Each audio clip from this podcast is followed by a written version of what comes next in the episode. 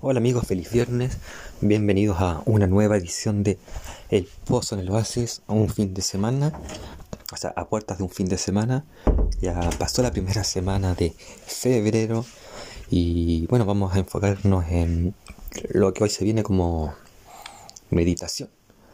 Eh, sabemos que el cristianismo va a estar hasta que Cristo vuelva, pero eh, no eso no quiere decir que hayan autogoles o cosas las cuales como cristianos tengamos que avergonzarnos en los anales de la, de la historia. Y eso lo podemos ver, por ejemplo, en los abusos que se cometieron cuando se conquistó América, por decirlo de alguna manera, o se conquistó África, que eso ocurrió hace poquito, de hecho, que toda África fuera independiente hace 20 años, 30 años, no más y han habido abusos y muchos asesinatos a nombre de la iglesia cristiana. Y ahora con el coronavirus, ¿estará el cristianismo pegándose nuevamente un autogol? Esa es la meditación que vamos a, ver hoy, vamos a analizar eso. Pero antes, y bueno, como siempre, saludar a las pymes amigas. Vamos a partir saludando a Talutienda para que puedas personificar productos, puedas eh, personificar eh, poleras, etcétera. Saludamos a Suyai Styling ahí para que puedan ver pinturas, maquillajes, eh, etcétera. También saludamos a Emporio Dominga, el buen vestir siempre con Emporio Dominga. Saludamos a eh, Gestión para que vean propiedades o tengan la suya para poder ser comprada o arrendada. Saludamos a Pastelería Bye Los mejores pasteles, cuchuflí y otras cositas dulces se encuentran en Pastelería Bye Saludamos a Frutos del Edén. Los mejores frutos secos se encuentran en Frutos del Edén. Saludamos a Belleza de Lolita, una peluquería que es de lo más eh, entretenida y que ahí la pueden encontrar buen alisado y un buen corte de pelo guardados matices para guardar en punto cruz también nos acompaña. Eh, Trade Games, los mejores Funko Pops y String Gráficas, los mejores cómics se encuentran en esas tiendas. Ahora sí vamos con toda esta meditación, el coronavirus y el autogol de los cristianos. Eh, ¿por, ¿Por qué ha pasado? ¿Por qué les digo esto? Porque a nivel mundial, cuando empezó el coronavirus en marzo del 2020, el llamado de todos los gobiernos fue quédate en casa, solo sal en la medida de lo posible si es absolutamente necesario. Ese ha sido el llamado a nivel mundial. Los que más han desobedecido esto han sido los cristianos y de todas las denominaciones. Acá en Chile, por dar ejemplos nomás, pero antes voy a ponerme parche antes de la herida. Eh, y voy a decirlo con todos sus nombres. Yo soy adventista del séptimo día y he visto con dolor, y tristeza y, vergüenza como este verano la iglesia adventista ha incumplido, por lo menos acá en Santiago de Chile, las normas eh, legales y si no las han incumplido, eh, se han incumplido las normas morales y éticas. dicho porque yo creo que como cristianos tenemos que exigirnos el doble, independiente de la denominación. Y la Iglesia Adventista este verano lamentablemente ha impulsado sus campañas de venta de libros, haciendo que jóvenes eh, vayan se queden a dormir en colegios, a veces más del límite establecido legalmente, a veces menos, pero como les digo, Ahí cuando es menos no cumple, no incumplen las normas legales, pero sí las éticas. Eh, hay un proyecto que se llama Caleb eh, y también eh, se quedan a dormir jóvenes en colegios adventistas, en más de la norma legal y a veces menos, pero de nuevo el límite ético dónde está. Estos jóvenes no vamos a, a condenarlos.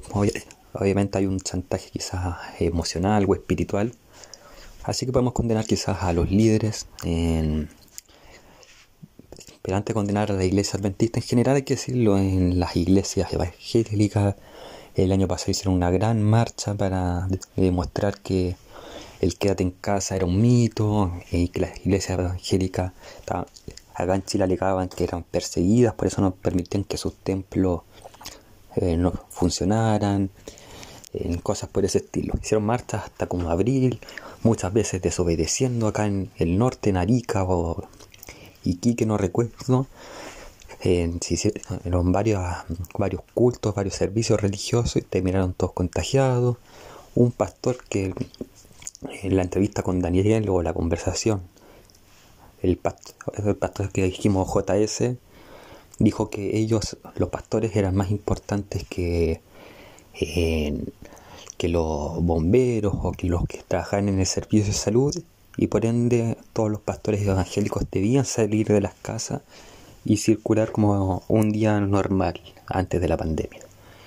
Él, él, decía que los pastores eran igual de importantes porque trabajan en la salud espiritual. Recuerdo un debate con un alcalde llamado evangélico que le, para hacer entrar al pastor JS en razón le decía hermano pastor y el pastor le decía no me diga hermano porque yo estoy en un escalafón superior a usted porque soy pastor y no un simple laico para que sea acá en Chile la iglesia católica sobre todo la iglesia católica en los barrios altos en la cual sus miembros iban como Pedro por su casa, como perro por su casa, perdón, a las misas dominicales, incluso cuando había cuarentena total. O como eh, acá, de nuevo, en los barrios altos, la Iglesia Católica hacía autoconfesión y auto en. Nuevamente, un golpe al cristianismo, tanto en, en todas las denominaciones de igual manera, en Estados Unidos, Oregon, también hubo una gran marcha de, evangélicos y pentecostales. Entonces, y cuando uno critica a los líderes, ellos van y dicen que son ungidos de Dios y que la gente, el mundo no los puede criticar aunque sean críticas constructivas. Y muy despotamente dicen, solamente nos puede criticar Dios y nosotros como ungidos de Jehová no podemos permitir que que el mundo nos critique, ni nuestros laicos, ni nuestros miembros, y hay un chantaje emocional, un chantaje espiritual eh, horrible. ¿Cuál es la justificación de estos líderes cristianos? Líderes entre comillas, es que Dios proveerá y por ende los cristianos, mientras vayamos a los cultos y hagamos lo que ellos dicen, como en el caso de la Iglesia Católica, comulgar o confesarse, o en el caso de mi iglesia, adventista, ir a internarse en un colegio para colportar o hacer un caleb, no nos vamos a enfermar, no nos vamos a, a, contraer pandemia. Y si no, eh, y si llegamos a, a contraer una pandemia, eh, vamos a ser sanos, vamos a salvarnos porque estamos haciendo un servicio religioso. Y eh, servicio religioso, perdón. Y, si fallecemos, vamos a abrir los, los ojos y nos vamos a encontrar con Cristo. Así que vamos y vamos y, listo, como corderos al matadero. Acá, y si bien Dios proveerá, hay que recordar que hay dos mandatos implícitos que esto está mal, que no se deberían hacer caleb, que no deberían hacerse colportaje, ni culto religioso los domingos, ni autocomulgación, ni, ni autoconfesión, etcétera. Y los pasajes que quiero leer o que quiero recordar mejor para, para no leer, eh, uno se encuentra en Mateo 4, cuando Jesús es tentado por Satanás.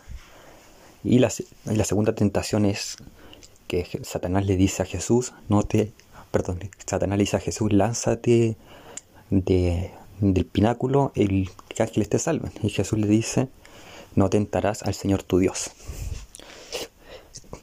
Eso quiere decir que Jesús era mortal, que Jesús podía enfermarse y que Jesús podía morir antes de cumplir su misión. Ergo, nosotros los cristianos también podemos morir por el coronavirus, aunque estemos trabajando para Dios y aunque estemos en una misión. Y por lo tanto no podemos pecar, pecar perdón, tentar a Dios. Y si lo tentamos es un pecado, por eso Jesús no tentó a Dios. Eh, y por lo tanto, si estamos colportando y quedándonos a dormir en un colegio, haciendo un caleb, quedándonos a dormir en un colegio, haciendo cultos o yendo al auto para confesarnos con un sacerdote o comulgar, estamos tentando a Dios y estamos pecando. Entonces si fallecemos y abrimos los ojos por el coronavirus y hacer todo esto, lo más probable es que no veamos a Cristo en su segunda venida, sino que en la tercera. En el que hay el que le entienda, como se dice en jerga cristiana. También Mateo 10:16 dice algo interesante, lo voy a leer porque es un versículo nomás, entonces necesito resumir. Eh, dice Mateo 10:16, tengan ustedes en cuenta que los estoy enviando como, como ovejas en medio de lobos, así que sean prudentes como serpientes y sencillos como palomas. Eso quiere decir que no nos tenemos que exponer a, un peligro, aunque sea para evangelizar. Astuto como serpiente quiere decir anteponernos al peligro. Las serpientes siempre se anteponen al peligro. Y, en este caso, quédate en casa es implícito. implícito. En, quizás en el lenguaje moderno podríamos decir quédate en casa en, Mateo 16, en 10, 16, perdón. Sean sencillos como palomas, eso quiere decir no provoquemos desmanes ni alteremos el sistema. Quedarse en casa por el coronavirus no, quiere decir dejar de, evangelizar. En el caso del colportaje se puede contactar personas desde la casa. En el caso del Caleb, por ejemplo, el 70% de las actividades del Caleb se pueden hacer desde la casa confesarse también se puede hacer desde la casa por un Zoom meeting, por ejemplo, en el caso de los católicos, en comunicar lo mismo, en, quizás por un encargo online, algo así. En los cultos se pueden hacer por Zoom. Y evangelizar también se puede hacer por las redes sociales, se puede hacer por, por internet, por el WhatsApp, hay muchos medios. cuando estaba la peste negra, la gente iba de a poquitito en, adaptándose en la peste negra para evangelizar y buscar un método creativo. Hoy, en el siglo XXI, 700 años después aproximadamente, con un coronavirus que mata menos personas que la peste negra y que hay una tecnología mucho más avanzada que con la peste negra, ¿cómo no va a ser mucho más fácil encontrar métodos ingeniosos para evangelizar hasta los confines de la tierra? Este podcast, por ejemplo, ha sido bendición, yo sé, para muchas personas que antes eran ateas y ahora están empezando a creer. Entonces estar con el cuento de tenemos que salir, tenemos que internarnos en colegios para hacer una obra misionera como el Caleb el colportaje, o tenemos que salir a de estos templos físicos para hacer un culto, son excusas tontas son excusas absurdas y que tarde o temprano Dios le va a pasar la cuesta, no solamente a los líderes, sino que a las personas que le siguen en la men, en todos estos, entre comillas, líderes, y van a internarse al colegio o a hacer estas cosas que nos ponen en peligro no solo a ellos, sino que a la comunidad en general. Recordarle a estos líderes, pastores, sacerdotes, que están obligando a hacer estas actividades, ya sea por chantaje emocional o racional o espiritual, que los pastores y los líderes de iglesia, si los profetas menores, que van a ser eh, sancionados el, el, doble de, fuerte por Dios eh, el momento de dictar sentencia del juicio. Así que el tirón de orejas para todos los cristianos que han incumplido estas normas, no solo legales, sino que éticas, pero especialmente a los líderes para que tengan el discernimiento espiritual y la humildad que, humildad, perdón, que Cristo pide en estas situaciones extremas como es quedarse en casa, como es eh, tener el coronavirus controlado para evitar hacer más daño.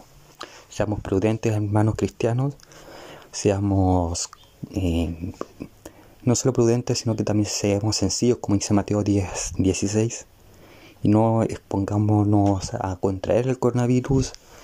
Eh, quedémonos en casa, no sé que sea absolutamente necesario. Yo, por ejemplo, tengo que trabajar, ir a mi oficina, eso es justificado. Pero de, de nuevo, estas actividades que he denunciado hoy se pueden hacer perfectamente desde, desde la casa y no es necesario salir. Entonces, ese es el llamado.